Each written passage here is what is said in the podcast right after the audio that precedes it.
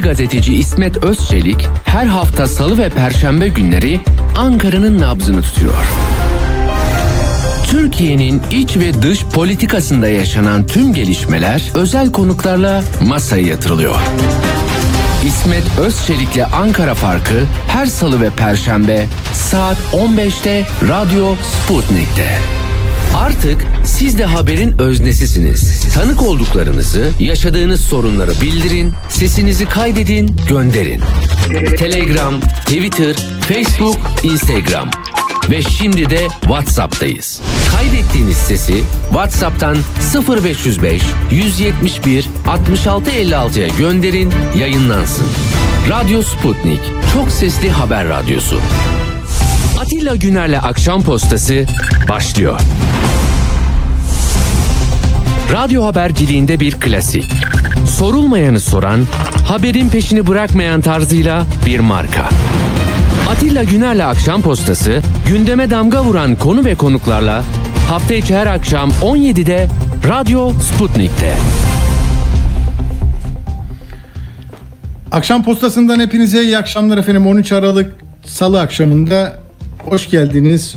Bizimle olduğunuz için teşekkür ederiz. Şimdi biliyorduk değil mi? Yani bu meselenin böyle görünmeyerek, halının altına süpürülerek halledilemeyeceğini biliyordu. Türkiye biliyordu.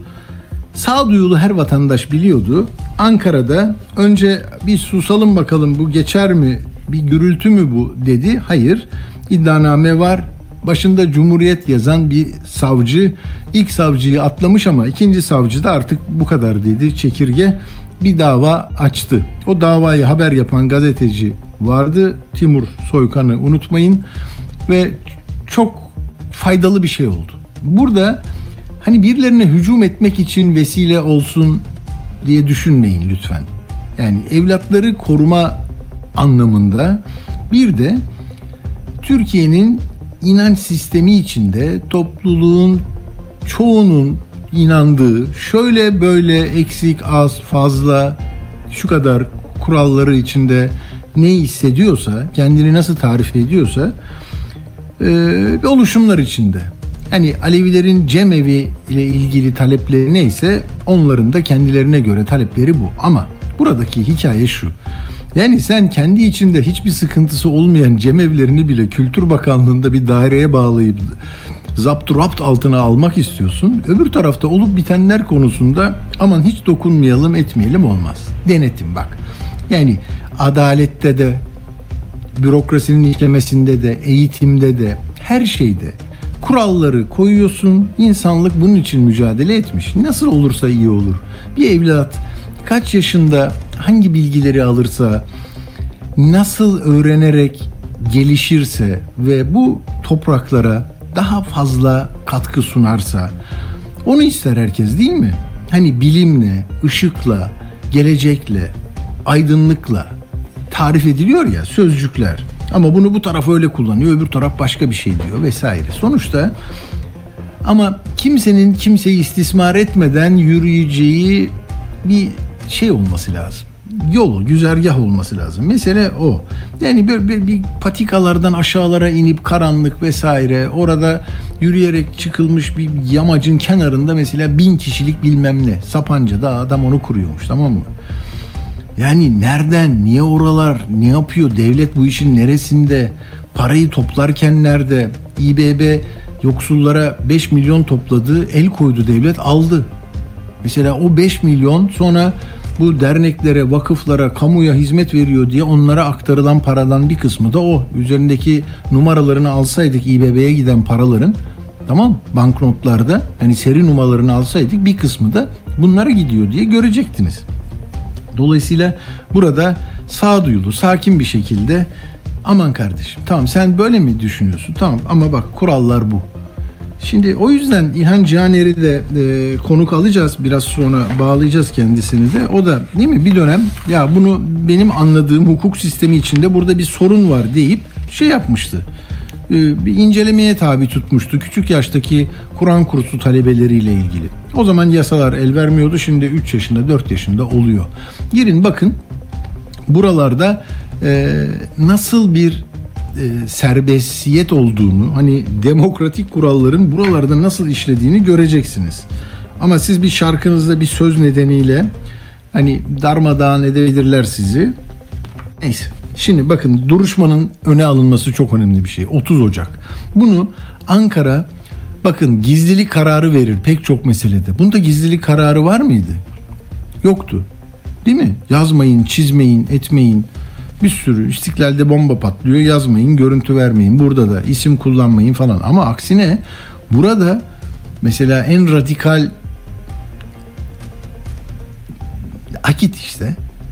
Kızın adını yazdı mağdurenin hani intikam için. Sen bizim içimizden çıktın bizi böyle rezil ediyorsun bunlara malzeme ediyorsun diye. Devamlı kızın 3 iki adı var. Soyadıyla beraber açık veriyor. Fotoğrafını da açık veriyor. Yani böyle bir hikaye. Ee, şimdi 30 Ocak'ta olacak ama bunu Hande Fırat'tan öğrendiniz bak eskiden hani hürriyete şey derlerdi devletin gazetesi sonra değişti yani şimdi devlet devlet yine var tamam mı? Devlete hakim olan güç değişti. Eskiden de mağdur, Adalet ve Kalkınma Partisi etrafında örgütlenenler değil mi? Yani bu e, seküler anlayışla e, laikçi diyorlardı ve e, vesayet sistemi diyorlardı. Oradaki kaleleri düşüre düşüre kendileri devlet oldular.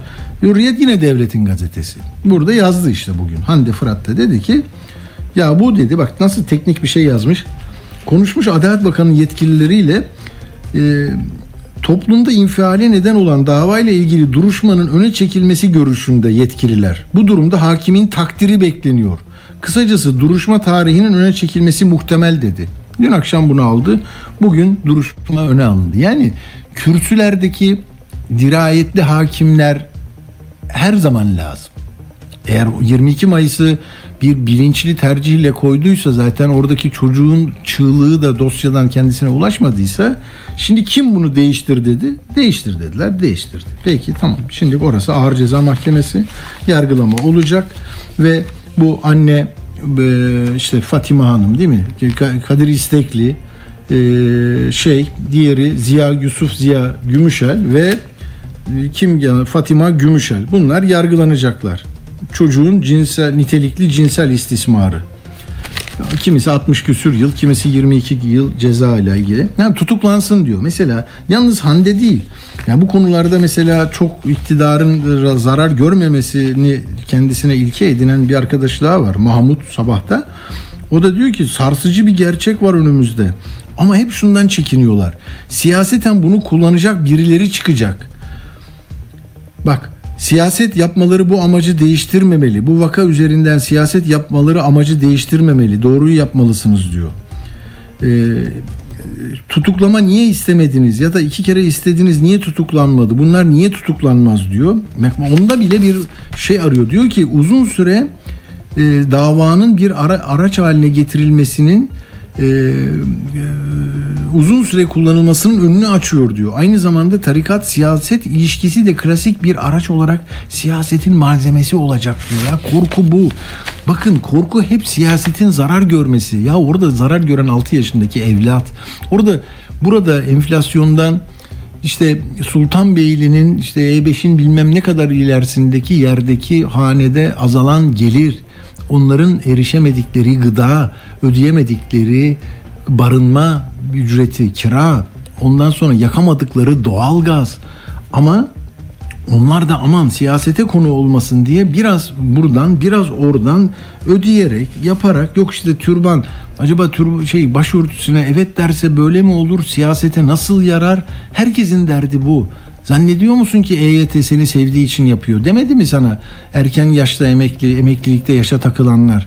Siz ya ne olur alacak bir daha olacak. İki çift dikiş var mı öyle şey diye kabadayılık yapıldığı dönemden bugüne niye gelindi? Asgari ücreti yok ya ben verdim ne istiyorsun git sen falan filan yok böyle şey den niye buraya geldi? Seçim var kritik herkes bu seçimde sizin oyunuzun rengini değiştirmeye çalışıyor. Sabitler var bir de tabi değişime meyilliler var.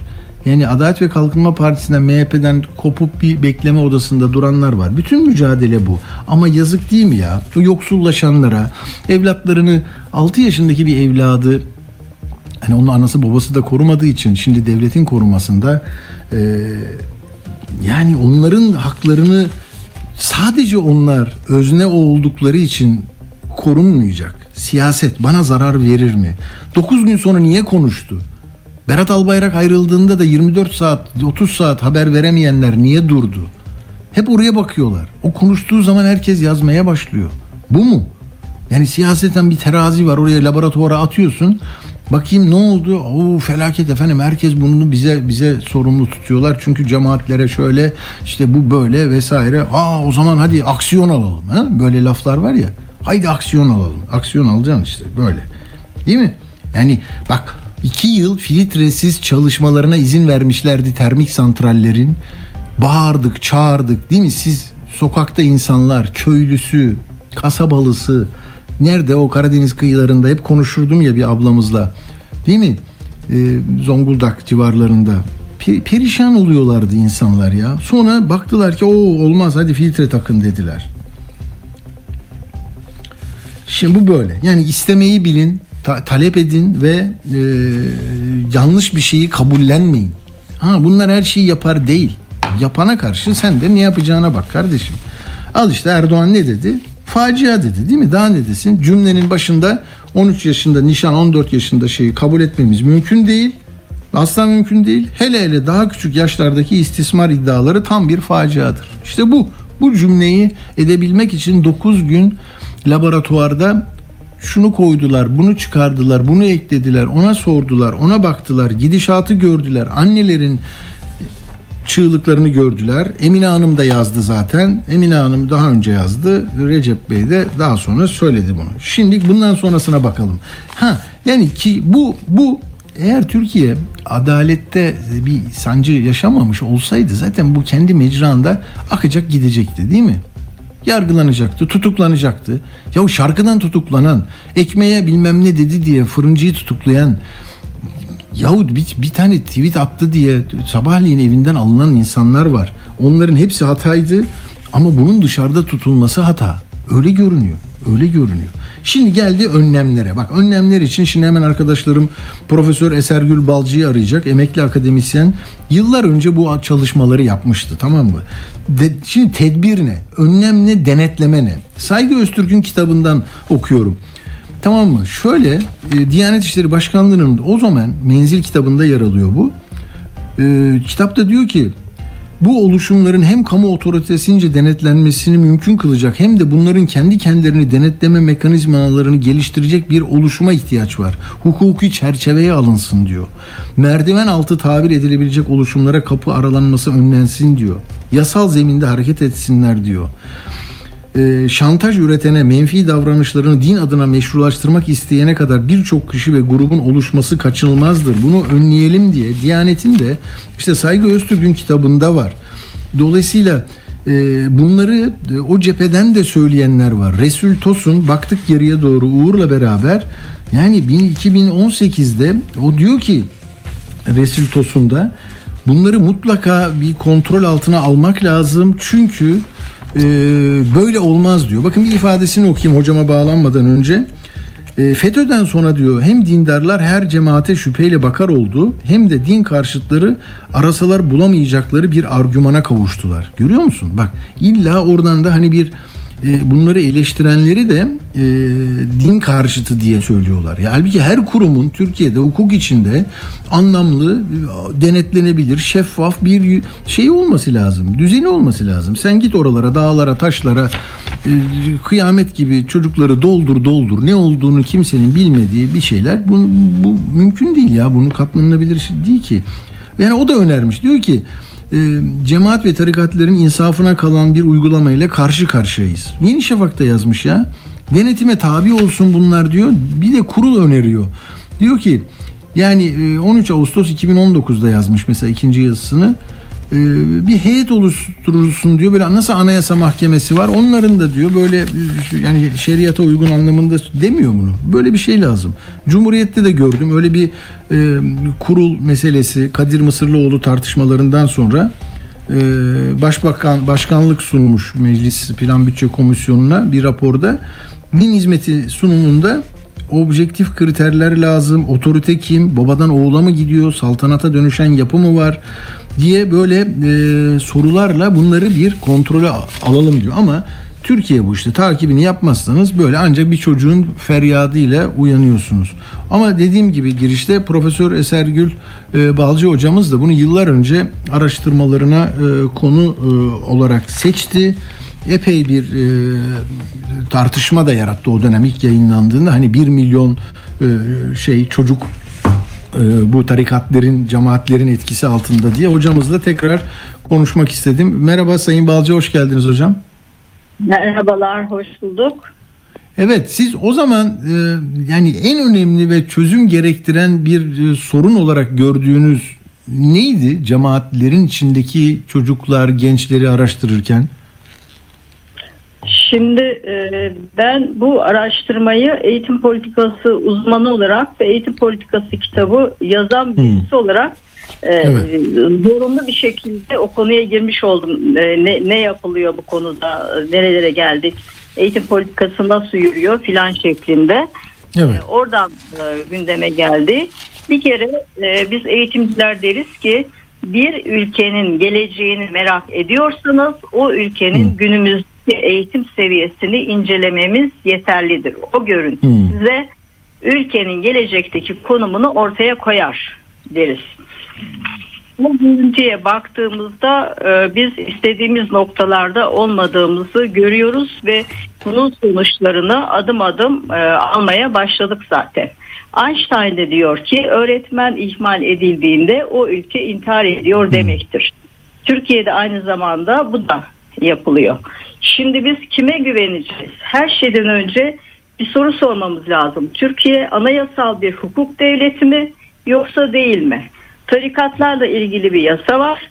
Ee, fakat bu tekke ve zaviyelerin kapatılmasıyla ilgili yasa 60 677 sayılı yasa.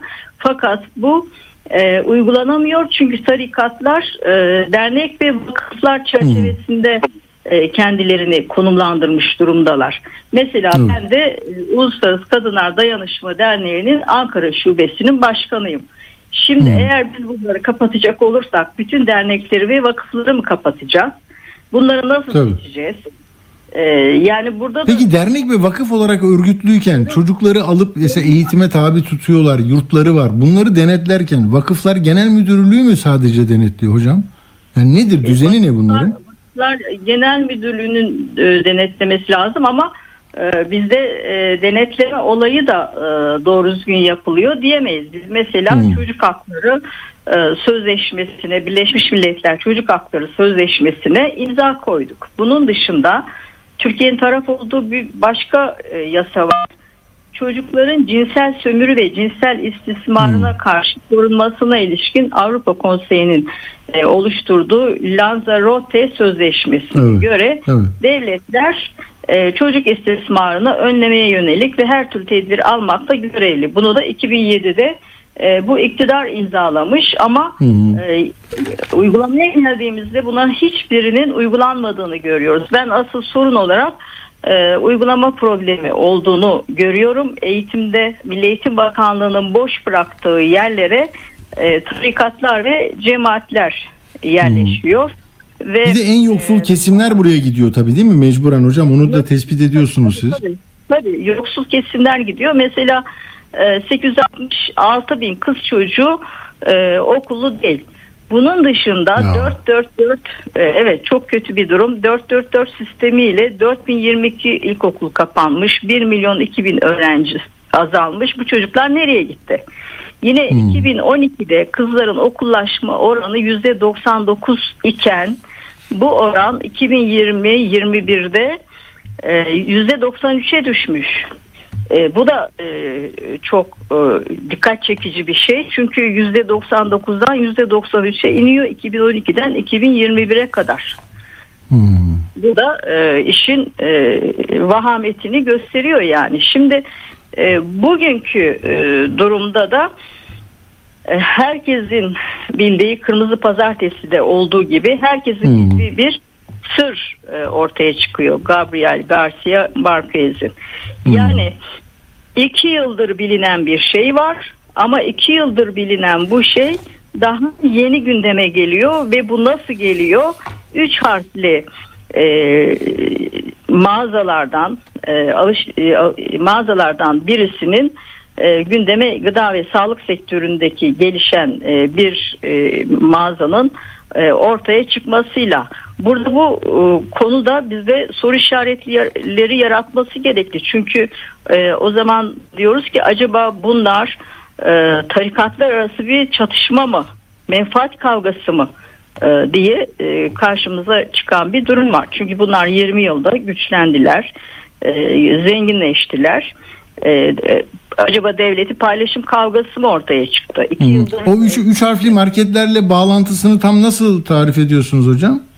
Şimdi önce ilk üç harfli marketler e, ile ilgili bir e, durum ortaya çıktı. E, üstüne gidildi. Ondan sonra arkasından bu ortaya çıktı. Hmm, Yani hmm. arka arkaya gelmesi biraz bana manidar geliyor. Burada acaba diyorum e, paylaşım kavgası mı var? E, bu da Hmm. benim e, e, şey Anladım. iktisatçı değilim. Benim alanıma girmiyor. Ama e, mesela bunların e, üç harflinin e, 9671 şubesi var. E, üstelik e, Mısır'da da e, 300 e, marketi var. Hmm. Yani Ha, bir gerilim yaşandı. Görevden aldılar. İşte almak zorunda kaldı. e, istifa etmek zorunda kaldı. Bir de diyorsunuz bu var ama burada önce bir sessizlik vardı. Gerçi o çok e, farklı bir değerlendirme olabilir hocam ama sizin araştırmanızdan peki bizim mesela e, sorgulanmayan, düşünmeyen e, bir nesil diyorsunuz. Bazı e, mesela İŞİD, El-Kaide, Hizbullah konusunda bir kısmi onay verenler var diyorsunuz. 3-5 yaş grubu çocukların %64'ü okul öncesi, öncesi eğitim almıyor diyorsunuz değil mi? Bunlar çok önemli saptamalar. Abi tabii e, özellikle okul öncesi eğitiminin yetersiz olduğu yerlerde bu tarikat ve cemaatler e, gündeme geliyor. Çünkü e, tarikat ve cemaatler e, Bauman'ın e, görüşlerine göre yine güvensiz dünyada güvenlik arayışı, e, aranan kayıp bir cennet, güvenliğe karşı özgürlük kaybı var tabii burada. İtaat Hmm. e, etmek e, gerekiyor. Ve yine cemaatte insanlara e, sıcak davranılıyor. E, yani fırtınadan e, korunmak için sığındığınız bir yer gibi. Tabii Hmm. olumlu ve pozitif hayallerle korunma amacıyla buralara giriyorsunuz. Ancak katı e, itaatle karşılaştığınızda büyük sıkıntılar e, ortaya çıkmaya başlıyor. Tabii bu cemaatler sabırla devletin arkasından dolanıyor. Topluma dernek, okul, kulüp, ibadethane yoluyla nüfuz ediyor ve köşe başlarını, e, köşe taşlarını tutuyorlar. E, Nancy Davis'in dediğine göre de yine Mısır'da Müslüman kardeşler, İsrail'de Separat Tevrat, e, yine İtalya'da e, Komünyon ve Kurtuluş var. Amerika'da e, Kurtuluş Ordusu var. Bunların yöntemleri aynı. E, belli kurallar koyuyorlar. Belli kişilerle evlenmelerini sağlıyorlar. Dolayısıyla e, sonuçta da e, bazen e, istediklerine ulaşıyorlar, bazen de ulaşamıyorlar. Hı hı. Peki çözüm önerilerini de hocam şu son 4-5 dakikada 14 maddeyle sınır e, sıralamıştınız siz değil mi? Böyle bir şey var önümde benim. Yani burada en önemlisi nedir? Mesela denetim, şeffaflık, e, kurallar içinde e, hareket etme, devletin hani mesela şeye baktım ben işte o ilk öğretim zorunlu o çocuğun nüfus kayıtlarından muhtar bildiriyor milli eğitime okula çocuğun kaydı yapılıyor gelmesine gerek yok. Sonra bakıyorlar çocuk yok arıyorlar ceza yaptırım her neyse günlüğü 15 liraymış 500 liraymış. Evet. böyle Evet, yani evet, 15 lira. değil mi? Caydırıcı değil bir şey değil. Ne ne olacak yani? Gelmiyorsa gelmiyor mu? Devlet bu çocuklarını okula getirtemiyor mu? E, maalesef gelmiyorsa gelmiyor. Çünkü e, daha önceden çocuğunu okula göndermeyen e, velilere hapis cezası vardı. E, Evet. Ama şimdi e, Para cezası. biraz daha değişik 15 lira e, ceza var ve günlüğü 15 liraymış Evet 444 e, olayı da e, kesintili olduğu için çocukların okullardan uzaklaşmasını sağladı. Özellikle de kız çocukları ve yoksul kesimlerin aleyhine işledi bu. E, kız çocukları erken evlendirilmeye başladı. E, erkek çocukları da e, genellikle e, ucuz iş gücü olarak e, iş yerlerinde çalıştırılmaya başlandı. Şimdi bizde bir de e, öğretmene duyulan saygı yüksektir. Öğretmeni biz severiz. E, yapılan Evet. araştırmalarda e, yüzde e, 65 öğretmene duyulan güven. Yani şeye göre e, diğer e, kurumlara göre ve bu hala devam ediyor. Tabii e, durumu iyi olmayan aileler e, özellikle yoksuk kesimlerde bu. E, köyden kente gelmiş kentin kenar mahallesinde yaşıyor. Ekonomik durumu da iyi değil. O, diyorlar ki e, tabii din e, kutsal bir şey. E, orada bir hoca efendi var çocuğumuzu oraya gönderelim orada eğitim alsın. E, hem de evden bir bazı eksilsin şeklinde. Hı, hı. oraya gönderiyorlar ve çocuk e, orada eğitim alıyor diye düşünülürken başına başka şeyler de gelebiliyor. Yani bu tev- te- tevhidi tedrisat değil miydi hocam değil mi? Bunu Cumhuriyet Tevhid- eğitimi Evet, birleştirdi. tevhid- Şimdi ne oldu? Ayrıştı mı şimdi? Paralel milli eğitimler mi var yani? Ayrıştı ayrıştı. Tevhidi e, tedrisat e, delindi diyelim. Değil mi? E, Onun dışında okul öncesi eğitim kurumu açmak için Diyanet İşleri Başkanlığı'yla e, protokol imzalandı. E, başka e, vakıflarla protokoller imzalandı.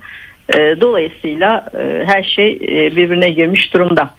Şimdi e, bu durumda ne diyebiliriz? E, laik, e, demokratik, bilimsel referanslara dayalı, eşit, Hı. parasız, nitelikli eğitim hakkını çocuklara vermemiz gerekir. Tabii bunu yaparken de sorgulayan, eleştiren ve e, e, itiraz etmeyi e, Evet. bilen bir eğitim. Bu da nasıl olur? Felsefe, sanat, mantık, e, spor, resim, müzikle olur. Oysa bizim programlarımızdan bunlar da kaldırıldı. Ne yazık ki. Değil mi? Değil mi? O da e, O azal- zaman bir anlayış değişikliği olursa yani değil mi Ankara'da bir bakış açısı farklılaşırsa belki e, Evet. şu anda e, yakındığımız e, sıkıntı veren tabloların e, yeni kararlarla yeni yaklaşımlarla e, kısmen e, değişmesi mümkün mü? E, Yani böyle u- u- şey umut umutvari konuşabilir miyiz? Yani e, tabii ki umutlu olmak e, durumundayız. E, yok sev- seviyesine indirilen bu derslerin e, yükseltilmesi gerekli. 4-4-4'ten e, uzaklaşmamız, onu değiştirmemiz gerekli. Soran, sorgulayan e, çocuklar yetiştirmemiz gerekli. Mesela e, zorunlu din dersleri Avrupa İnsan Hakları Mahkemesi kararına rağmen hala devam ediyor. Üstelik iki kere iptal olmuş durumda. E, Avrupa İnsan Hakları Mahkemesi de bunu e, mahkemesinde uygulamıyoruz. Onun için başta dedim zaten. E, Evet. Biz anayasal bir hukuk devleti miyiz yoksa değil miyiz? Eğer anayasal bir hukuk devletiysek e, ülke içinde ve dışındaki e, imzaladığımız yasalara uygun olarak davranmak durumundayız. Doğru. Çok doğru. Hocam e, çok teşekkür ederim katıldığınız için. Profesör Esergül Balcı hocamıza e, katkıları için teşekkür ediyorum. Sağ olun efendim. İyi, iyi günler diliyorum, iyi yayınlar. Sağ olun. Sağ olun. Sağ olun. Evet yani konuşmak bakın bilim insanları böyle konuşacaklar, anlatacaklar, çözüm arayacağız. Yani düşmanca değil, bilimin ışığında kendi tecrübemizden bir sonuca ulaşacağız. Şimdi Cemil Kılıç yani o da konuşuyor değil mi? Yani söylüyor, görüşlerini anlatıyor bize. 23 yıllık öğretmen. Neredeymiş? Gebze'de bir Anadolu Lisesi'nde öğretmen. İşte onu e, görevine son vermişler. Neden? İşte televizyonlara da çıkıyor, eleştiriyor. Ben böyle görüyorum meseleyi diyor. Ama e, yok işte Kılıçdaroğlu'na kitap verdin, e, şeye İyi Parti Genel Başkanı Akşener'e kitap verdin diye, hediye ettin diye. Bir de e, yanlış mülteci politikasını eleştirdim diye. Diyanet'in e, Atatürk'e karşı tutumunu eleştirdim diye beni diyor attılar görevimden mahkemeye gidecek. Bir de Mustafa Öztürk Hoca o da Marmara e, İlahiyattaydı. Marmara Üniversitesi İlahiyat Fakültesindeydi. Profesör Doktor Mustafa Öztürk hatırladınız değil mi? Sonra 2020'de şey demişti. Ya e, emeklilik başvurusunda bulunmuştu. Akademiye, akademisyenliğe ve ilahiyat alemine veda ediyorum. Artık yeter benden bu kadar demişti. Çünkü teyit ediliyordu. Ve Instagram'dan da uçağa binerken Almanya'ya gitti. Şimdi İslam teolojisi dersi veriyor Almanya'da. Artık gidelim. Yerli ve milli tımarhanede herkese ruh sağlığı dilerim deyip gitmişti. Yani böyle kaçırtma durumumuz var. Direkt hedef alınmadan da gençler zaten gidiyor. Bir de böyle gidiyorlar. Farklı düşündükleri için yani başka bir şey yok. Bir şeyi merak ediyorlar, soru soruyorlar. Bakın Mustafa Hoca'nın e, YouTube'a koyduğu bu 6 yaşdan beri büyük sıkıntılar, kabuslar yaşayan bizim evladımızın e, uğradığı muameleyi sorguluyor. Diyor ki bu neden olmuş? Cinsel bir ihtiyacı karşılıyor mu yoksa başka daha da te- tehlikeli olan bir mesele mi diyor. Mustafa Öztürk'ün sesini dinleyeceğiz. Ondan sonra da e, eski Cumhuriyet Savcısı e, Sayın İlhan Cihaner'le bağlanacağız. Ama Mustafa Öztürk'ün sözü e, özlü ve kısa. Bugünlerde küçük kızlarla evlilik meselesi tartışılıyor. Bir cemaat bünyesinde birileri 6 yaşındaki kızını tırnak içinde amiyane tabirle kocaya vermiş. Bu yaştaki çocuklarla evlenmek çocuk istismarı, tecavüz, sapıklık, pedofili gibi değerlendirmeler var. Peki bu cemaatler, sözüm ona bu dini cemaatler bu uygulamanın referansını sırf cinsel hazlarını tatminden mi alıyor? Yoksa geleneksel fıkıhtan kendilerine az çok referanslar bulabiliyor mu? Şimdi belki çoğunuzun hoşuna gitmeyecek ama ne yazık ki ama ne yazık ki bugünkü bu bahse konu uygulamanın fıkıh geleneğimizde maalesef epeyce bir dayanağı, epeyce bir e, referansı var. Ben bütün bu uygulamaların vakti zamanında tarihselcilik çerçevesinde değerlendirilmesi gerektiğini, bu Arap'ın örfüne ait tortuları, uygulamaları saf dışı etmek gerektiğini, din dediğimiz şeyin çok fazla kalabalık bir şey olmadığını, hepi topu A4 kağıdına ne dediğini yani dinin bizden istediği şeyi sığdırmanın mümkün olduğunu, bunun da toplamda ahlaklı, iyi bir insan olmaktan geçtiğini, gerisinin lafı güzaf olduğunu yıllardır söyledim, yırtındım, durdum. Kimisi dinimizle oynuyor dediler. Kimisi Kur'an-ı Kerim'i hükümsüz sayıyor. Kimisi peygamberin sünnetini işte dikkate almıyor falan da filan da bizi tefe koyup çaldılar. Evet şimdi de Almanya'da Mustafa Öztürk Hoca çünkü hücum edildi Cemil Kılıç gibi. İlhan Cihaner de zamanında o da hukuk kitabına baktı. Adaleti işletmekle görevliydi. Başsavcıydı. Bir soruşturma yaptı. Artık hepimiz biliyoruz ama oradan bugüne ulaşalım ve bugün neyi görüyoruz? Yani duruşması 22 Mayıs'ta çok vahim bir tablo ve tutuksuz sanıklar hani çok sıradan hani mühür fekki davası gibi böyle bir şey tamam mı? Yani sanki bir şey olmuş da olmuş ne olacak bakarız Mayıs'ta bakarız Haziran'da bakarız. Merhaba İlhan Bey hoş geldiniz. Hoş bulduk, iyi yayınlar. Teşekkürler. Ne diyorsunuz? Şimdi bu düzenlemeyi e, yani yeniden e, normale dönüş işaretleri var. Duruşma tarihi, yeniden tutuklama talebi. E, Bu neyle oldu? Yani kamu kamunun tercihleri, hassasiyetleri mi etkili oldu bunda? Ee, yani kuşkusuz ama e, idari yargının da doğal işleyişinde bu olayın üzerine e, çok ciddiyetle gitmesiydi.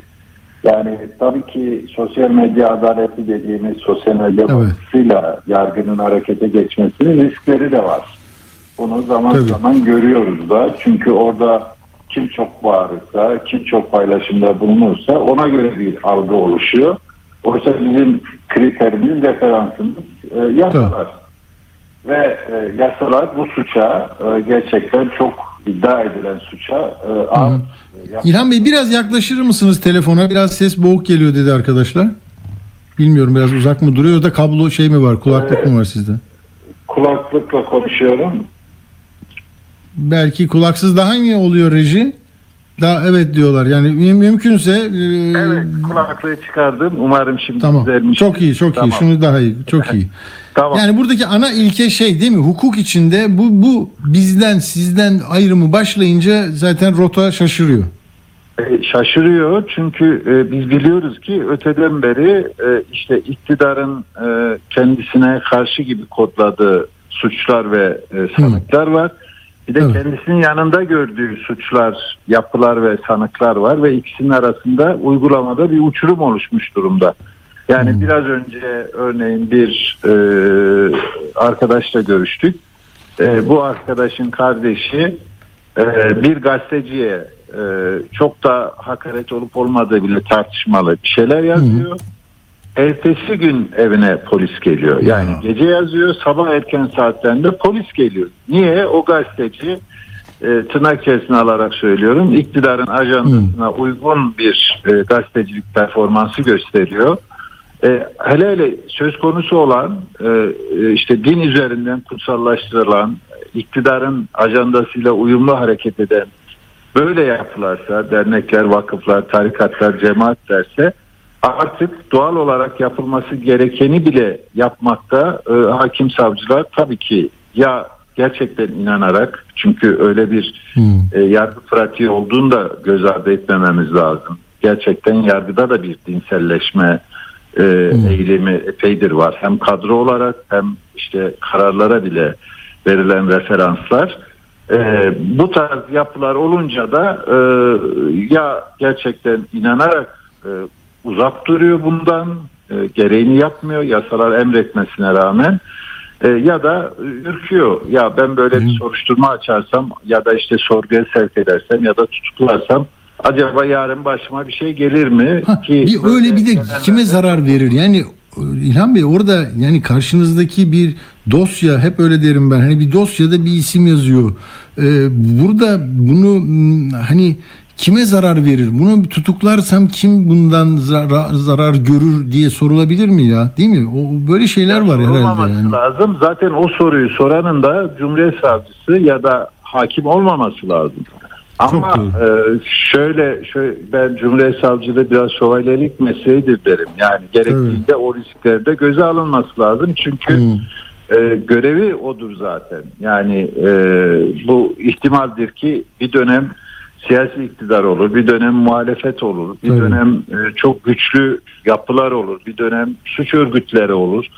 Çeki, çekinildiği anda zaten varlık nedeni de ortadan kalkmış oluyor. Ee, ama şöyle bir şey de var onu da göz ardı etmemek lazım. Bu e, son zamanlarda yapılan düzenlemeler ve işte oluşan yargı pratiğiyle e, Cumhuriyet savcılarının özel hareket etme imkanları da önemli ölçüde ellerinden alındı. Yani bir savcının resen soruşturma açması ki ben İsmail Ağa cemaati ve Fethullah Gülen cemaati ile ilgili soruşturma açtığımda bunu resen başlatmıştım. Tabii. Şu anda neredeyse bu imkansız. İmkansız. Savcılıklar masalara bölündü. Başsavcı ve başsavcı vekillerinin onayı olmadan e, herhangi bir işlem yapmaları neredeyse imkansız. E, onların da bu kaygılarla çoğu zaman e, hareket ettikleri art- artık bir vakıa. E, yani bir cumhurbaşkanına hakaret suçunda e, tüm alarmları çalışan, çok cevval bir şekilde hareket eden ya da işte bir şarkıcının şaka olduğu, suç olmadığı baştan itibaren belli olan bir açıklamasında, şakasında e, tüm gücüyle cevval bir şekilde olayın üzerine giden bir e, mekanizma Hmm. bu kadar vahim bir suç. Suçun vahimliğini de her şeyden önce ölçüsü cezasının olması lazım. Yani düşünün mahkum olsa bile ceza almayacak. Belki para cezasıyla hükmün açıklanmasının geri bırakılmasıyla karşı karşıya kalacak bir sana yapılanı bir düşünün. Bir de burada en az 18 yıllık bir hapis cezasıyla e, karşı karşıya kalınacak. En az diyorum çünkü başka suçlar da olduğu, iddialar da olduğu anlaşılıyor. İşte Tabii. falan. Bir de gibi. Burada Kasım 2020'yi esas alsak bile hani 14 yaşında gitti 2012 ayrı bir zaten o soruşturma konusu o savcının tutumu davranışı hukuk dışı olduğu anlaşılıyor bakalım ne çıkacak ama 2020'den itibaren bu savcı bey e, başsavcısına böyle bir şey olduğunu yani yasal açıdan belki zorunluluk mudur? Yani böyle bir şey var ben buna bakıyorum davayı da açıyorum böyle böyle bir diyalog Ya- zorunlu mu? Ya genellikle oluyor yani özellikle kamuoyunun dikkatini çeken dosyalarda Hı. mutlaka başsavcı vekiliyle ya da savcıyla bir koordinasyon sağlanır. Ee, ama e, tabii dosyayı bilmediğimiz için bu iki e, yıllık süre içerisinde sahiden o süreyi e, haklı gösterecek örneğin adli tıpa yazılmıştır. Adli tıptan rapor bekleniyordur. Böyle şeyler yoksa Hı. açık bir safsama görünüyor. Gene de orada biraz tedbirli konuşmakta fayda var. Tabii tabii. yani dosyanın bu kısımlarını bilemiyoruz ama önceden verilen takipsizlik kararı yani ilk şikayette verilen takipsizlik kararı o işte yerine başkasının konularak kemik yaşının tespit edildiği olaydaki durum çok daha vahim. Örneğin orada e, medya yansıdığı kadarıyla doğum bir hastanede gerçekleşmiş. Evet. hastane doğumu e, varsa e, resmi kaydı e, nasıl siz yok sayıyorsunuz? Yani kemik yaşıyla onun arasında oluşan yani normalde pratikte e, kemik yaşına bakılmaz bile çünkü doğum resmidir. Tabii. E, yani o dönem e, resmi doğum sahte baştan itibaren bugünler düşünülerek sahte yapılamayacağına Yok, göre, kaydedilemeyeceğine göre, bu kadar organize bir iş olamayacağına çünkü doğum dediğimiz bir sürü tıbbi şeyi gerektirir. Bunun kayıtları vardır. Pratikte de genellikle öyle olur. Kayıtlar getirilir denir ki resmen yaşı budur, e, bitmiştir. Ama burada tabii sorun bununla bitmiyor. Yani yapılan soruşturmanın ve adli işin eksik taraflarından birisi de şu. Şimdi bu tarz yapılar e, aslında bu tarz suçlara inanılmaz bir şekilde alan açıyor. Yani bunun belki de e, bu yapılara dönük genel bir soruşturmaya dönüştürülmesi gerekir. Sadece bu suç da değil. Örneğin e, bu, bu elde edilen yurttaşlardan bağışlarla elde edilen paraların e, bu kişilerin, bu cemaat ve tarikatların, vakıfların, derneklerin, elitlerinin lüks yaşamlarına gittiği de ortada. Artı evlilik olduğu için mesela biz tartışıyoruz ama o olmadan işte yurtlardaki öğrencilere dönük e, neredeyse her ay büyük bir skandal çıkıyor.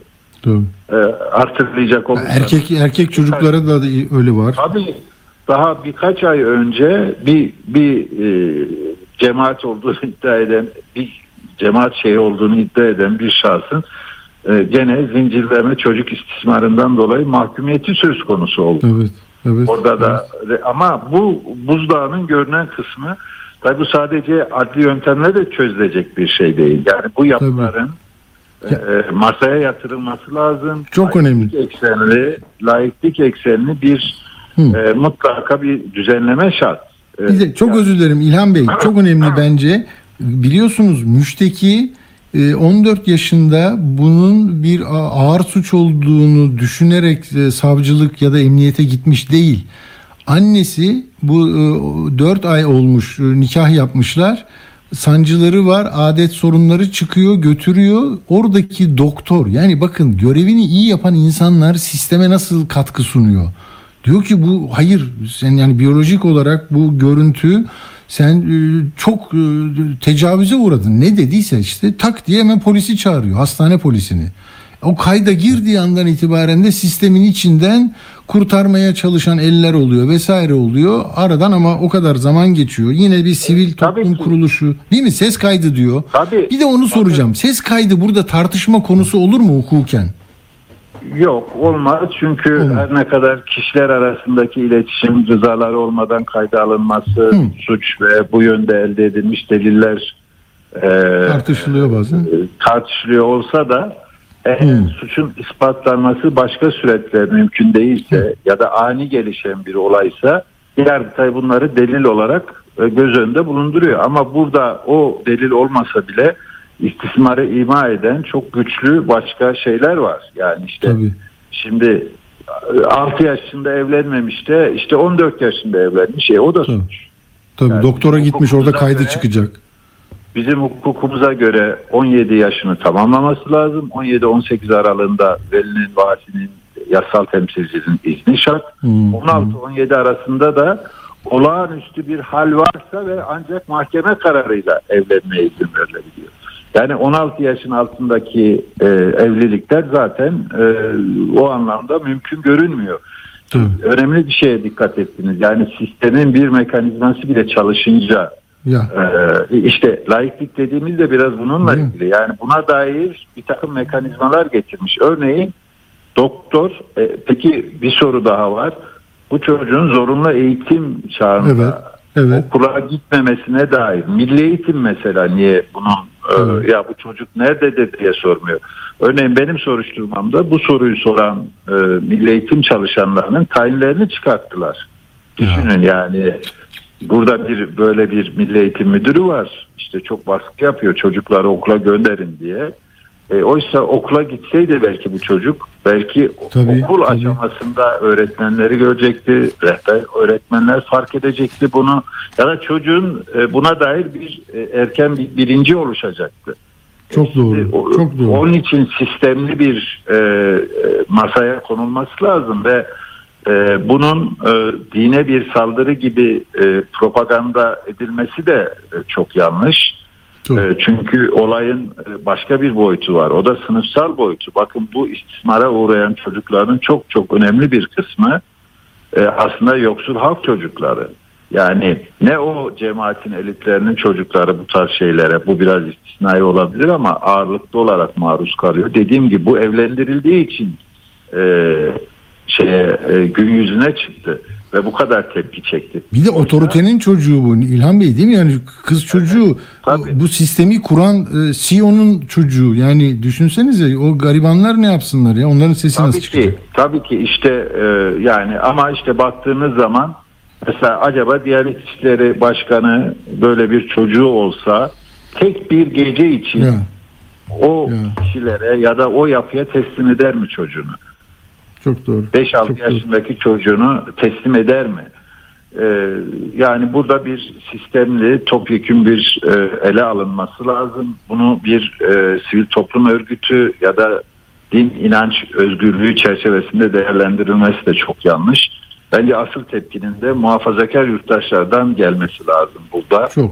Ee, Çok doğru. Umuyorum ki bu farkındalık yani Timur Sultan'ın ve bir günün e, başlattığı bu farkındalık bu tarz şeylere yol açar. Kesinlikle. Bir de bir şey daha sizin de görüşünüzü almak istiyorum. Şimdi hemen açtım baktım da bu e, şey e, sanık zanlı Kadir İstekli kızla konuşurken yani onu e, tabii suçunu ikrar ettirmeye dönük kayıtlar yapıyor. Hep söylüyor ya işte doktora gittim bak doktor böyle dedi sen bana ne yaptın? Ya orada Kadir İstekli'nin bir lafı var. Bence bu dönemi çok acayip anlatıyor. Şöyle diyor. Bak her doktora gitmeyeceksin işte. Anan da öyle demişti. Yani bu yolda olmayan doktorlar iyi karşılamaz, uygun karşılamaz. Yani şunu mu yapacağız? Bu sizin yolunuz buysa bütün herkes aynı yolda sizin gibi olacak. Dolayısıyla savcı takipsizlik verecek. Milli Eğitim Müdürü işlem yapmayacak. Polis bir şey yapmayacak. Öyle olur mu? Bu yani yol dediğiniz cumhuriyetin bir yolu var ve bunun içinde de inanç grupları olacak. Alevisi, Sünnisi, Hristiyanı, Ermenisi yani herkes kendi dini öğretisini alacak ama yani bu yolda olmayan doktor diye suçladı onu değil mi? Ben burada çok E, e, ki. rahatsız Burada- oldum yani. Burada burada bir e, yani mantıksal uzantısı bunun çok hukukluğu da ima ediyor. Ha, değil mi? E, ya ve bu e, aslında hukuk bir arada yaşamanın e, her an yeniden üretildiği bir zemindir. Yani baktığınız zaman işte e, din alanına girdiğiniz zaman işte her mezhebe ya da tarikata göre örneğin evlilikle ilgili farklı şeyler söylenebiliyor. Tabii. Yani o kadar ki şu koşullarda bile ya nikahlanabilir hatta doğduğunda bile nikahlanabilir ama e, işte cinsel birliktelik sonra olur. Hı, hı. Dua edince falan olur diye savunanlar bile var burada. Doğru. Şimdi burada birisi öyle diyor, öbürüsü öyle diyor ama burada ortak yaşamın nereden bulacağız ortak yaşamın kurallarını? Hukuktan bulacağız. Hukukta kuralı koymuş. Öteki türlü işte e, kendi doktor O zaman paralel devlet yapısı dedikleri bu değil miydi? İlk önce adını öyle koymuşlardı ya öbür sisteme. Zaten, ama şu anda zaten bu e, vakıflar ve dernekler e, milli eğitimle yarışır boyutta bir paralel Tabii. milli eğitim boyutunda. Bakın Diyanet İşleri Başkanlığı'nın yönergesi var. Yönetmelik çıkardılar Kur'an kursları ile ilgili olarak. Sadece Diyanet İşleri Başkanlığı'nın onayıyla e, bu kurslar açılabiliyor. Peki bu kadar kursun hepsine Diyanet İşleri Başkanlığı izin veriyor mu? Nasıl veriyor? Hı, hı. Burada eğiticilerin işte e, kişisel pedagojik özelliklerini nasıl denetliyor? Ayrıca o zaman Diyanet İşleri Başkanlığı niye var?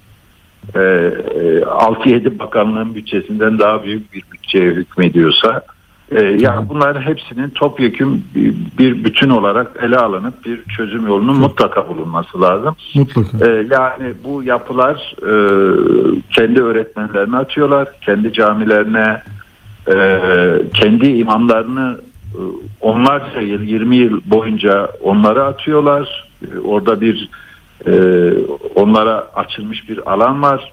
İşte Yardım toplama izinleri var değil mi? Validen izin almadan Tabii, her türlü tabii, şeyi tabii, topluyorlar. tabii. Ve ve hiçbirinin de kontrolü yok yani. Şimdi çıksınlar bana e, İsmail Ağa cemaati önderlerinin, elitlerinin bindikleri Mercedeslerin üstelik de halka yoksulluğu vaaz ederken, kanaatkarlığı vaaz ederken kendilerinin yaşadıkları lüks yaşamın e, kaynağını birisi açıklasın bakalım. Nereden geliyor bu paralar? Yani ne üretiyorsunuz?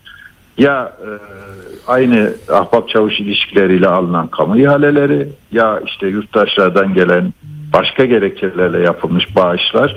Bunların hepsinin bir bütün olarak ele alınması lazım. Çok doğru. Peki e, İlhan Bey çok teşekkür ediyoruz. İlhan Cihaner e, katkı Ben sundu bize. ediyorum. Gerçekten e, önemli konularda e, ciddi e, bilgilendik. Çok sağ olun efendim. İyi yayınlar. Teşekkürler. Sağ olun. Evet yargı çok önemli bir e, sac ayağı değil mi? Yani yürütme, yasama, yargı. İşte orada hepsi bir bir e, hemhal olunca anlıyoruz ki yargımıza ihtiyaç var.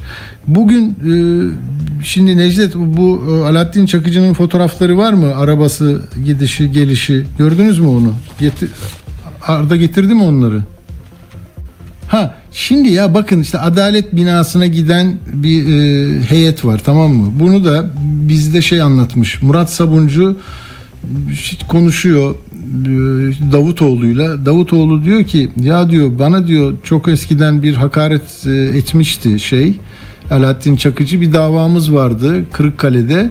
Ee, oradaki duruşmaya diyor il başkanımız gidecekti diyor. Gitti e, ben buradan yollayayım dedim ama diyor oradan gitti o diyor. Bir baktı diyor Alaaddin Çakıcı eskortla geliyor. Ee, okuyayım bakın size okumadıysanız. E, hakaret davasına genç bir avukatımız var il başkanımız. Sen gitme dedim gitti. Ee, gidiyor Çakıcı Kırık Kırıkkale Adliyesi'ne özel eskortlarla geldi. Bakın fotoğraflarını görüyorsunuz. Karşılanmış şeref odasına götürülmüş. Bizim avukatımız geldiğinde kızı kenara çektiler. Biz dosyaları başka avu- avukatlarla gönderdik. Ne olur çaktırmadan şu arka kapıdan seni alalım diye başka kapıdan aldılar. O anda mağdur olmamak için mahkeme salonuna e, aynı kapıdan sokup o kapıdan çıkardılar. Ayrı kapıdan sokup. Ya şimdi bu Allah aşkına kimin eseri? Bu tablo Erdoğan'ın eseri diyor. Bahçeli'nin eseri. Şimdi onlar o masada ve o masanın parçası. Onun için saldırıyorlar falan filan. Ne, yani şu şimdi görüyor musun? Alaaddin Çakıcı hakaret davası eski başbakana işte eskiden Cumhurbaşkanı'na da hakaret etmişti ama sonra işte Bahçeli gibi o da başka bir e, tarzda e, şey üretmeye başladı ifadeler. Yahu e, arabalar öyle gidiyor. Burada bir markete de konuk oluyor. O marketin sahibi de geçen gün bu üç harfli marketlere e, dönük şeyler vardı ya hani linç girişimleri orada şey diyordu. e, bizim devletimize hakaret eden bu arkadaşa gereken cezayı vereceğiz diye böyle kabadayı kabadayı konuşuyordu marketçi. İşte ona ziyaret etmiş aynı gün Kırıkkale'de. Yani geldiğimiz yer e, böyle. Galip Aykaç işte biliyorsunuz yine Kür, Kürşat e, Yılmaz'ın e, tehdidi üzerine orayı bıraktı. E, bu nedir ya? Bu nedir ya? Bu, bu nasıl bir e, sistem? Ben e, hakikaten çok e, çok üzülüyorum ya. Yani asıl konuşması gerekenler konuşamıyor, susuyor hiçbir şekilde bugüne kadar siyaseten e, ben ne yeraltı dünyasının ne çetelerin ne mafyanın hiç kimsenin böyle rajon kesip sen sus ben, mümkün değil ya mümkün değil. Ne yaparlardı onu böyle bir ilçe emniyet müdürü alırdı. Yani hakikaten bir daha e, insan içine çıkamaz hale getirirdi. Bir daha da böyle tehdit falan etme derdi. Şimdi e, böyle. Ha burada da bir şey diyeceğim. Üç harflerde söylediğim için. Ha orada şu oluyor değil mi? Mesela bir sistem e, ne demek? Ekonomik sistem e, alıyoruz, ekiyoruz, biçiyoruz. Bir hani tarımsal ürün bu. Sonra bir sürü üretim halkalarından geliyor. Bir markette duruyor. Etiket koyuyorlar değil mi? Bakıyorlar giden giriş, giriş, çıkış. Neyse biz ama burada bu enflasyonu yüzde yüz tarım ürünlerinde e, gıda enflasyonu var. Bütün dünyada düşüyor. Bizde yükseliyor. Bunu mesele yapıyoruz marketçiye marketçinin üzerine gidiyoruz. Zabıtalar falan. Al burada da cemaatin vakfı var, derneği var. Al işte çocuk tecavüze uğramış. Öteki tecavüze uğramış. Burada da hadi denetim yap o zaman.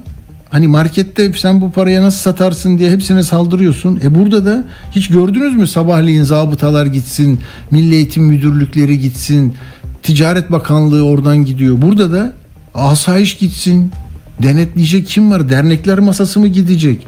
E, akil heyet mi gidecek? Kim gidecek? Diyanetten denetlemeye mi gidecek? Nasıl yersiniz? Nasıl içersiniz? Nerede yatarsınız? Ne öğrenirsiniz? Kaç yaşında geliyorsunuz? Sonra ne oluyor? Niye okula gitmiyorsunuz? Okula gitmeye vakit kalmıyor. Efendim biz burada okuyoruz, eğitim veriyoruz. İyi, böyle. Neyse şimdi eee, bir de Erdoğan sizi tabii eee, hani umutlu olmanızı istiyor. O, onu da söyleyeceğim. Hani Gabar'da petrol bulunmuş. Onu hemen Uğur'u da hesapladı benim için. Petrol günde 5000 varil tamam mı? 5000 varilin dolar karşılığı 365 bin dolar. Türkiye'nin günlük tüketimi 870 bin varil. Yani Gabar petrolü hepsi bugün çıkarsak 172 gün sonra bitiyor. Tamam. Yani binde beşini karşılıyor bütün Türkiye'nin ama onu e, sevinebilirsiniz, övünebilirsiniz. E, başka mesele yok zaten.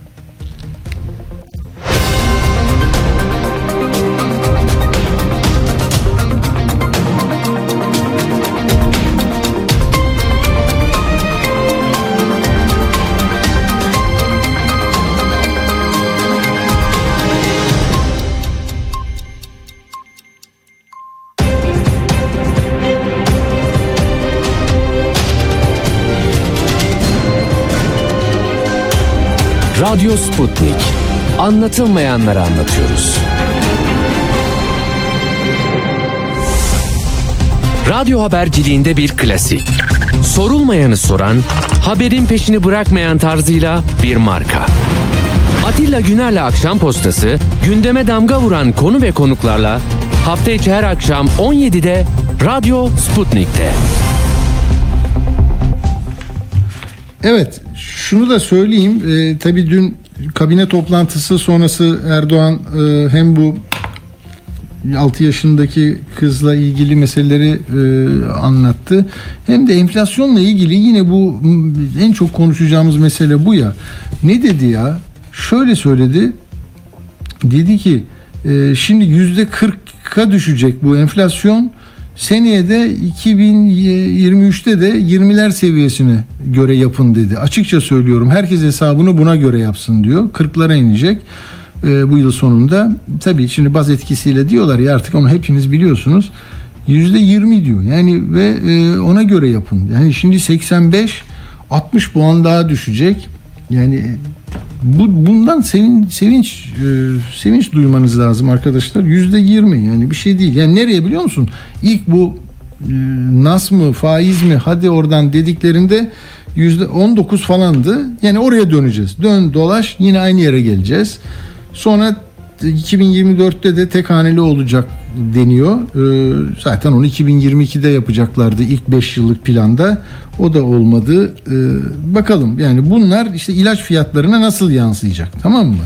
İlaç ne oldu? İlaç arayanları du- duyuyor musunuz? Geçenlerde Uğur anlatmıştı. 13 eczaneye gitmişti çocuğu Defne'nin e, ilacını bulmak için antibiyotik ya. Şimdi e, anneler babalar yazıyor. Konumuz bağlandı mı?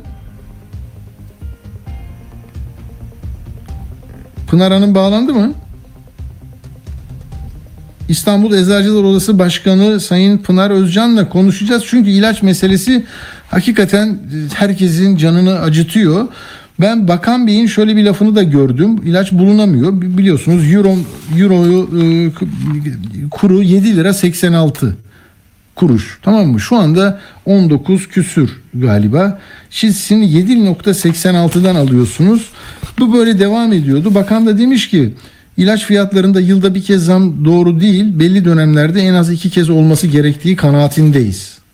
Demek ki yani euro kuru ortalaması e, yine değişecekse zam gelecek. Bir yandan enflasyon %20'lere düşecek beklentisi üzerinden e, siyaset bir mesaj veriyor. Bir yandan da bakan diyor ki Evet böyle euro bu kadar düşük olamaz. Zam gelecek ilaca. Ne olduğunu anlayalım. Ee, evet Pınar Hanım da hattımızdaymış. Pınar Özcan İstanbul İstanbul Eczacılar Odası Başkanı. Merhaba Pınar Hanım. Merhabalar, iyi yayınlar diliyorum ben. Çok teşekkürler. Evet bu en kısa soru şu. Bu avro kuru yüzünden 7 küsür dendiği için mi e, ilacı ithal edenler, e, dağıtanlar e, ilacı getiremiyor eczanelere, vitrine koyamıyorsunuz? Evet, e, sorunun kaynağı ekonomik maliyet Bu. hesabıyla alakalı. Hı. Aynen öyle. Üretici firmaları bağlayan bir sistem var, bir kur düzenlemesi var. E, sizin de biraz önce bahsettiğiniz gibi normal döviz kurundan farklı bir kur. E, şu aradaki makas reel kur ve bu ilaçtaki hesaplanan kur o kadar büyüdü ki son bir yıldır geçen senenin Evet. hani meşhur kurun bir anda patlamasından sonra diyeyim ben size. Biz o tarihlerde itibaren zaten yaşadığımız sıkıntılar katlandı. İlaç bulamıyor duruma geldik. Yani pek çok ilaçta sıkıntı yaşamaya başladık. Ee, hesap tamamen dediğiniz gibi bununla alakalı. Ee, maliyet Nasıl yansıyor peki Pınar Hanım? Yani şimdi ne oluyor? Depolar var, kocaman kocaman depolar var, ithalatçı var, üretici var. Ee, sonunda e, yani ilaç da çok insani bir şey, sağlıkla ilgili ama diyorlar ki getiremiyoruz. Sonra da bakan herhalde bunu çözmek için bu noktaya geldi değil mi ilk defa? Şöyle bakın şimdi bir e, şimdi biz eczacıyız, biz sağlık çalışanıyız, biz eczacılık yemini etmiş insanlarız. İşe başka Tabii. bir taraftan bakabiliriz ama bunun üreticileri olarak baktığımızda ilaç ticari bir ürün. Bunun üretimi Tabii. var, bir maliyeti var. Dolayısıyla bunu üreten firmalar artık diyorlar ki ben bu fiyata ilaç fiyat falan üretemem. Yani ben ambalajı maliyetinde karşılamıyorum. İşte ham maddenin e, ben dışarıdan şu, şu fiyata euro olarak işte döviz olarak şöyle alıyorum ama burada bana bu fiyattan sattırmaya çalışıyorsun. Doğal olarak geldiğimiz nokta işte katlana katlana aradaki makas da açılınca e, artık bu noktada ilaç yoklukları haline geldi. Üretemiyorum, ithal edemiyorum diyor. E, ama bunun sonucunu hep birlikte işte biz çekiyoruz. Biz eczacılar olarak Heh. şu an perişan durumdayız. Vatandaş perişan durumda gerçekten çok sıkıntı yaşıyor. Çünkü çok basit ilaçlarda bile artık biz e, sorunumuz korkunç. Ne bunlar? Söyleyeyim. Ben siz soracaksınız ben önce. Tabii tabii tabii. Ee, yani şu anda e, mevsim normalleri gereği olan bir salgın durumu var. Birazcık hani Hmm. influenza'yla da karışık bir durum. Bak çocuklarda çok hastalık var, yetişkinlerde var. Ama bunların e, tedavisinde kullanılan çok basit dediğimiz bir ağrı kesici, ateş düşürücü antibiyotiklerde biz artık sorun yaşıyorsak ki şu an yaşadığımız tam olarak Tabii. o. Her çocuklu ailenin evine girmiş antibiyotikler, ağrı kesici ateş düşürücü şuruplar, soğuk algınlığı şuruplarında da biz şu an Çok özür dilerim Pınar Hanım. Sizinle konuşuyor Uğur Koçbaş editörümüz. O geçen gün canlı anlattı. Defnesi var onun. Antibiyotik arıyor 3 yaşında. 13 eczane gezdi ya. aynen Bul, öyle. 13. de buldu. Evet tam durumumuz bu. İşte hani bu şöyle bir şey. Biz normalde bu ilaçları fazlaca bulundururuz zaten. Bu dönemlerin normal beklentilerimize Tabii. hazırlıklı olduğumuz zaman. Ama şu an hazırlanamıyoruz. O ilaçtan ben belki normalde 200 tane mutlaka elimde bulunması gerekiyorsa o antibiyotik Ya. şuruplar depo bana işte 3 tane, 4 tane, 5 tane gönderiyor. Dediği nasıl Hmm. oluyor? İşte e, editörünüzün de biraz önce bahsettiğiniz gibi ne oluyor? İşte 5 taneye veriyorum 6. geldiğinde ben veremiyorum ilacı. O öteki Tabii. eczaneye gidiyor, öteki eczaneye gidiyor, öteki eczaneye gidiyor. Yani şimdi çok basit ilaçlarda bunu yaşar bir ülke olamayız, olmamalıyız. Tabii tabii. Burada peki hani şey olur mu? Ee, vatandaş öyle de konuşur mu bilmiyorum. Hiç duymadım ben ama hani kötü niyet e, olabilir. Mesela şöyle hani bulun var sizde ilaç ama hani euro e, yeniden hesaplansın kur 7.86 değil de artık biraz daha yükselsin o zaman çıkartırım diye e, ilacı getirenler bekletiyor olabilir mi? Eczacıları kastetmiyorum. Hani bunun ticaretini yapanlar. Anladım. Anladım. Ya çok mümkün artık bu. Çok mümkün çünkü kimse kimseden zararına satış yapmasını beklemez. Yani orası Evet. ticari bir şey firma artık ona öyle bakacaksınız. Bir noktadan sonra ben ithal etmeyeceğim. Başka bir pazar bulayım. Bir pazar bulur kendine. Türkiye pazarı karlı değilse çünkü bunların zaten biz yerli üretimimizi çok fazla kaybettik. Pek çok bizim yerli firmamız vardı. Şimdi Hmm. pek çoğu zaten dışarı ortaklık, yabancı Satıldı. e, ortaklıkları var. Bunların hepsinin başka pazarlarda da başka ülkelerde de pazarları var. Türkiye karlı bir e, pazar olmazsa onlar açısından bunun ilaç olmasına hiç romantik olarak bakmaz onlar öyle söyleyeyim. Tamamen tabii. ticari bakar oraya verir. Yani olan da bu zaten. Burada e, kaldı ki şu da var. Buradaki bazı e, yerli firma da olsa ilacı ihraç etmesi başka ülkelerdeki fiyatlandırmada karlı olduğunu düşünüp e, ülkeye ihraç eder ve satar. Yani bu çok basit bir matematik hesabı. Ekonomi kapitalist düzendir. Yani bu iş böyle olur. Bunun bu noktaya gelmemesini sağlamak lazım. Çok önemli. Peki siz bu, bu Bakan Bey'in açıklamasını önemsediniz mi? Yani meselenin çözüleceği anlamı e, var mı bunun içinde? Hani bir daha bakalım, ayarlayalım diyor ya Bakan Bey. Yani ilaç artık olay kur düzenlemesinden çıktı. Biz şimdi daha önceki Ha. de- senelerde de şöyle söylüyorduk. İl- Evet ilaç fiyatlarıyla alakalı bu sene sonlarına yaklaştığımız zaman yaşıyorduk o Hı hı. zamanlar. İşte Kasım'dan itibaren Şubat'taki bir defalık e, düzenleme normalde Şubat'ta bir defa olur çünkü. E, Kasım aylarından itibaren bu sıkıntıyı yaşadığımız için üç son 3 ay kala firmalardan gene bunlar kısılırdı. Adetleri yeterli gelmezdi. Derdik ki bunu senede bir defa yapmayın. Sene içine bölün biz bu sıkıntıyı yaşamayalım. Ama şimdi iş oradan çıktı. Yani e, artık o makasın açıklığından bahsediyorum ya euro kurullarının ikisinin arasında Evet, fark. evet. O o kadar kapatılmayacak bir durumda ki bizim bu modeli bırakmamız gerekiyor. Yani enflasyonist bir ülkede böyle döviz kurunun bir anda patladığı bir ülkede bu noktadan sonra artık bu sistemin bu ilaç fiyat yani döviz kuruna endeksli sistemle değil başka bir sistemle belki bir maliyet hesabıyla daha öncesinde farklı bir modelimiz vardı çünkü biz- bunu 2004 yılından beri kullanıyoruz. 2014 yılından 2000 yaklaşık 17'lere kadar aradaki makas çok bu işler kompanse edilebildi. Herkes o- bu sistem sürdü ama şimdi sistem patladı. Yani bu formül artık bize uygun bir formül değil. Bunun yeniden yazılması lazım. Ama bunun da birlikte yazılması lazım. Yani kamu otoritesi oturacak, üreticiler de üretici oturacak, işte eczacı da e, kendi tarafında oturacak, eczacı örgütleriyle birlikte hatta oturacağız. Hep birlikte ülkemizde ilaç hem ucuz olur, hem ulaşılabilir olur, hem de e, o saç ayakları nasıl ayakta kalırı e, birlikte oluşturmamız Hı. lazım ki halk ilaca ulaşabilsin.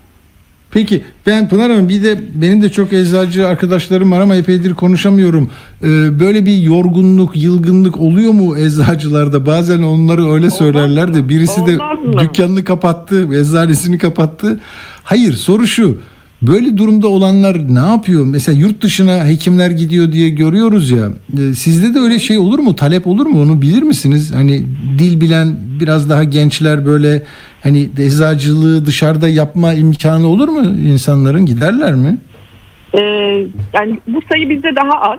e, öyle Azdır. söyleyeyim. Çünkü e, şimdi bir e, şöyle söyleyeyim. Eczanesi olan eczacılarımızın bir ticari şeyi var, e, yükümlülüğü var, bir riski var. Bizim kolayca onu bırakıp gidebilmemiz, Tabii. kapatıp gitmemiz kolay değil. Bizim mali Tabii. bir geçmişimiz var. Yani biz maaşlı çalışan bir devlet memuru gibi olmadığımız için o eczane, onun personeli bizim çok fazla bakacak noktamız var. Biz çok fazla şey Tabii, sistemde tabii. ediyoruz. Kendimiz de geçiniyoruz. Ee, bizim için yurt dışı çok farklı bir durum ama ne oluyor? Şunu Hmm. söyleyeyim. İşte eczanelerimiz, eczaneler devir olmaya çalışıyor. Belli bir şeye gelmiş, yani belli bir yaşta gelmiş eczacılarımız diyor ki ben artık uğraşamayacağım. Alo, E, tabii tabii dinliyorum. geliyor mu? Ha. Geliyor geliyor. Ee, ben artık yapmak istemiyorum diyor. Eczanesini devrediyor, kapatıyor, gidiyor. Yani e, ama genç meslektaşlarımız var bizim. Yani bu insanlar daha mesleğe yeni başlarken e, nefes alamıyorlar. Yani e, nasıl bir ekonomik tabloyla boğuşmak zorunda kalacaklar mesleklerini yapabilmek için önleri karanlık, onlar ümitsiz. Ya şunu söyleyeyim mesela şu anda en basit nöbetçi eczane, nöbet tutacak eczane kabus görüyor.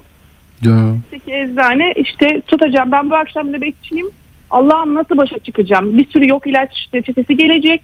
Ben onlara ilaç veremeyeceğim. Tartışma çıkacak, kavga çıkacak, ilaç bulamıyorum. Şiddet kullanıyorlar evet şiddet oluyor.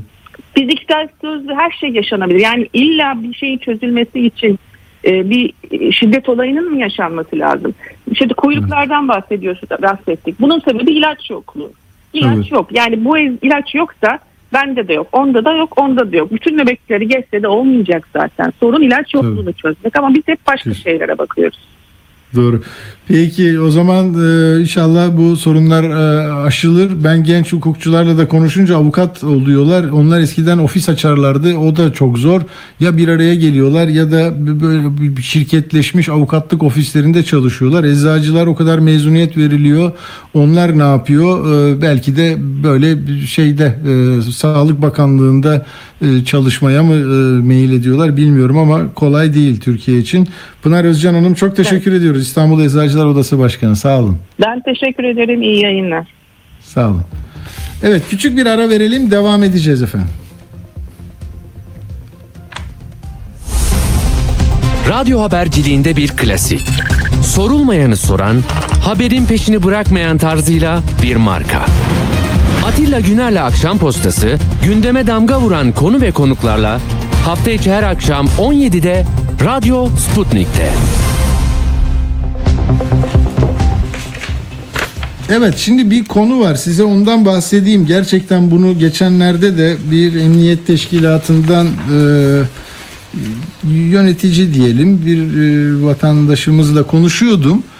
Şimdi bu polisler çok hızlı eğitiliyor ve e, 6 ay 2 yıl arasında bir eğitimle yani 6 ay en kısa 6 ayda polis olmak mümkün.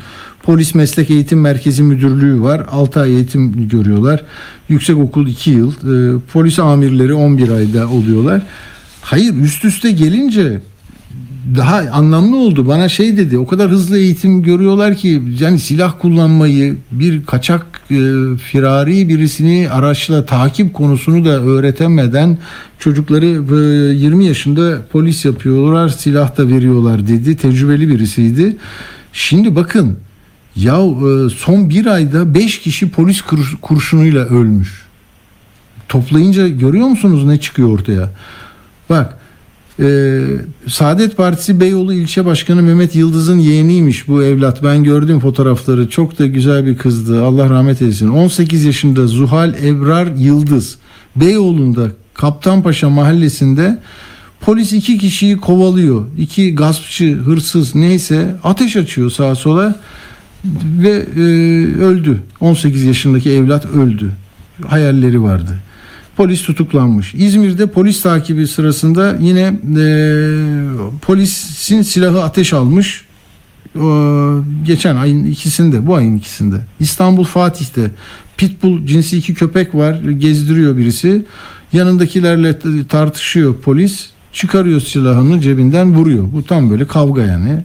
Tutuklanmış. Yine bir sivil polis e, 19 yaşındaki Yılmaz olay yerinde hayatını kaybetmiş 26 Kasım'da.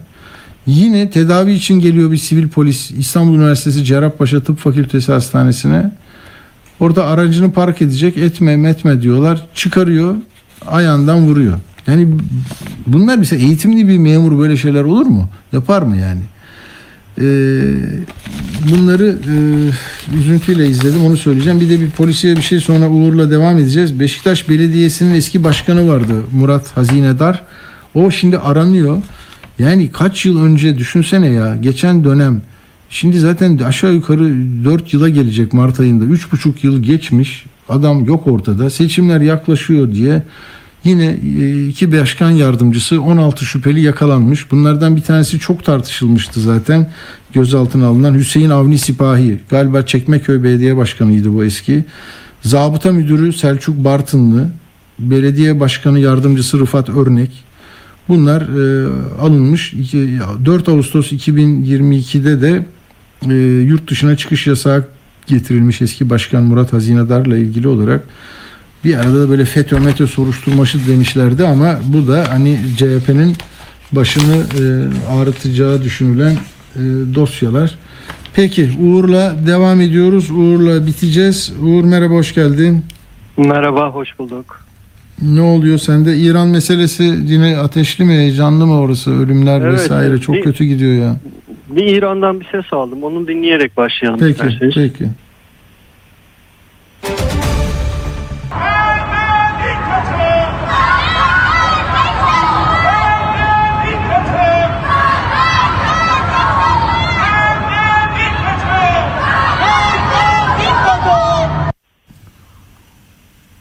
Diktatör Ne diyor? diyorlar. Diktatör ölüm diyorlar ve Hı. bunu e, apartman balkonlarından, pencerelerden bağırarak söylüyorlar. Öyle mi? Geceleri e, bütün İran'daki şehirlerde e, diktatöre ölüm, işte Molla rejimine son, kadın, adalet, özgürlük bu tür sloganlar atılmaya devam ediliyor. Yani üçü, üçüncü ayı tamamlamak üzereyiz Mahsa'nın e, ölümünden sonra. Ama Hı hı. İran ne yaparsa yapsın bir türlü e, bu eylemlerin önünü alamıyor ve devam ediyor. Şimdi artık ahlak polisini kaldırdılar. E, o da bir sonuç vermedi. E, yeniden sertleşmeye başladı rejim e, ve e, ikinci idamda infaz edildi. Macit Reza Rahnavart iki- Ya. 20, e, 23 yaşında e, halkın gözü önünde bir meydanda asıldı Maşat kentinde E, ve e, suç cezası da e, Allah'a karşı savaş. Şimdi İran rejimi diyor ki e, ben Allah'ın yeryüzündeki e, işte taleplerini ve isteklerini uygulayan bir rejimim. Eğer sen bana karşı e, bir savaş açıyorsan bu Allah'a karşı açılmış bir savaştır ve senin cezan da ölüm olmalı diyor. Şimdi 23 yaşında ayakkabıcı dükkanında çalışan bir gençten bahsediyoruz. O, e, sadece 23 gün e, tutuklanmasıyla idamı arasında geçen süre var. Bu süre içerisinde bir ailesiyle görüşmesine izin verilmiyor, avukat tutmasına izin verilmiyor. Hemen hızlı yargılama ve idam kadar e, güçlü bir ceza veriliyor ve anında da infaz ediliyor. Tabi burada verilmek istenen mesaj ya hepinizi bu işi yapmaya devam ederseniz Hmm. hepinizin sonu bu olacak mesajı. Sabah 7'de ailesine bir telefon geliyor. Oğlunuz infaz edildi. Şu mezarlığa gömüldü gidip ziyaret edebilirsiniz e, diyorlar. Ve şimdi bir futbolcunun, e, profesyonel futbolcunun yine idam kararı alındı. Onun infazı için, infazını durdurmak için FIFA nezdinde e, girişimler var. Bir toplu idam endişesi var. Yani böyle teker teker değil toplu halde idamlar yapacaklar. İyice e, gözdağı verecekler deniyor. Ama e, yani bir yandan da İran'ın dini lideri Ali Hamaney bir numaralı otorite onun yeğeni bile bu eylemlere katılıp e, rejim aleyhinde e, bazı açıklamalar yaptı diye 15 yıl hapis cezasına çarptırıldı. E, temiz başvurusu yapıldı. Biraz işte Hamaney'in yakını olması nedeniyle herhalde 3 yıla indirildi cezası. Ama rejim e, Hamaney'in yeğenini bile e, tanımadı. Şimdi bir e, Kürt rapçinin idam e, cezası verildi. 27 yaşındaki Kürt rapçi Saman. E, Ailesi çağrı yapıyor işte müzik dünyasına bütün e, dünyaya e, avukat hakkı tanınmadı oğlumuza idam cezası verildi insan hakları örgütlerine çağrıda bulunuyoruz. E, bu infazı durdurun e, diyorlar. Özellikle bu rapçilerin e, çoğu gözaltına alınmış. Çünkü rejim karşıtı sloganlarla şarkılar yazdıkları e, belirleniyor ve gençler de bunu çok kullanıyorlar tabii ki. E, ve o yüzden onlara da bir şekilde gözdağı verilmeye çalışılıyor. Ee, şimdi bir e, batış hikayesiyle bitireyim. 32 milyar dolarlık bir batış. Aslında bu birkaç hafta önce oldu. Ee, FTX kripto para borsasının e, sahibi 30 yaşındaki bir genç Sam Bankman-Fried bugün Bahamalar'da gözaltına alındı. Çünkü aleyhinde e, Amerika'da açılmış bir dava var. Şimdi Fortune dergisinin kapağındaydı. Ben çok yakından takip ediyordum bu genci. Fortune dergisi Ağustos ayında Sam Bankman-Fried'ı e, kapak yaptı. MIT fizik mezunu bölümü böyle tam bir nerd 92 doğumlu bir gençten bahsediyoruz. Dedi ki "Ya- yeni Warren Buffett olabilir mi? Kapağın başlığı da buydu. E, ve şöyle diyordu. e, ya FTX borsasıyla yeni Warren Buffett olacak ya da o şirketlerle birlikte bütün servetini kaybedecek diyordu. Gerçekten de bütün servetini kaybetti. E, 32 milyar dolar değere ulaşan şirket şu an sıfır ve 8 milyar dolarlık e, yatırımcıların ödenmemiş meblası var. 100 bine varan e, müşterisi vardı. Burada işte kripto alışverişi yapıyorlardı. E, Bahamalar merkezli bir e, şirketti bu. Kendisi de Bahamalar'da yaşıyordu. Orada bayağı lüks bir hayat geçiriyordu. E, resort'ta, tatil cennetinde eğlenceli bir hayat. Oradan fotoğraflarını da yayınlıyordu. Ama e, şimdi e, işte kara para aklamaktan dolandırıcılığa kadar varan e, belki de ömrünün e, geri kalanını hapiste geçirmesine sebep olacak bir e, e, ceza alması e, mümkün. Tabii bu kripto varlıklar çok tartışılıyor. 2021 Kasım'dan bu yana da 2 trilyon dolardan fazla değer kaybetti bu kripto varlıklar ve e, kripto kışı deniyor e, bu FTX'in çöküşüyle birlikte. Şimdi kendisinin e, davası da çok yakından takip edilecektir. Çünkü o kadar büyümüştü ki bu şirket Bill Clinton'la Tony Blair'le kanka olmuştu. İşte NBA'in çok ünlü bir basket takımı var Miami Heat diye. Onun e, şeyine e, basketbol salonuna ismini vermişti bu şirket. O kadar parlayan bir yıldız olmuştu. Tabii bu işin Türkiye ayağı da var çünkü Türkiye'den de yatırımcılar bu borsada işlem yapıyorlardı. Masak Türkiye'de inceleme başlatmıştı. Sonradan çok enteresan bir bilgi ortaya çıktı.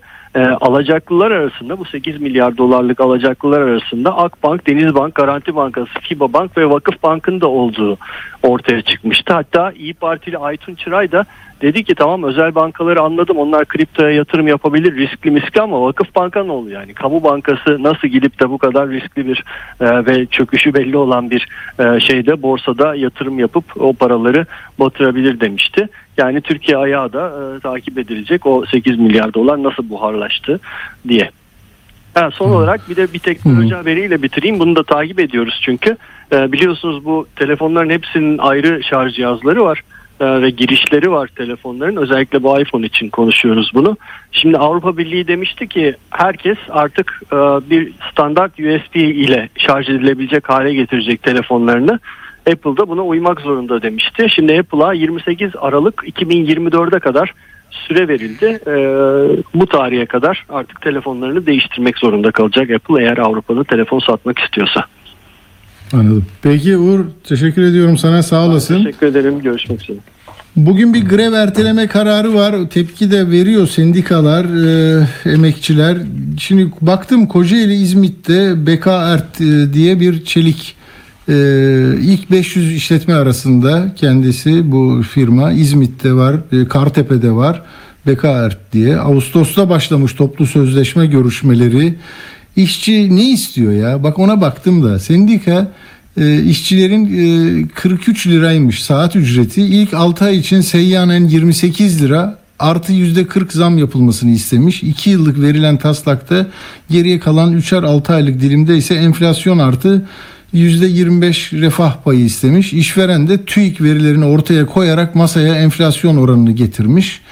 De bak görüyor musun TÜİK hani bir şeyi yanlış yerinden yakalarsa kimlere nasıl bir bedel çıkıyor, fatura çıkıyor onu görüyorsunuz burada. Bin işçi çalışıyor.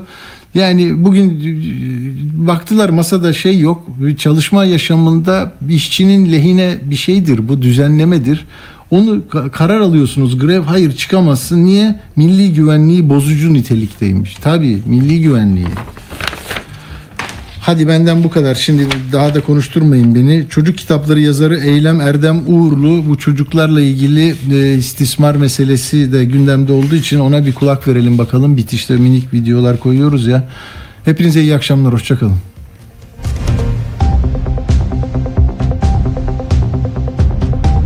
Hasan Hüseyin'in dediği gibi acıları bala elemek mümkün ve galiba bunu duymaya hepimizin ara sıra ihtiyacı var.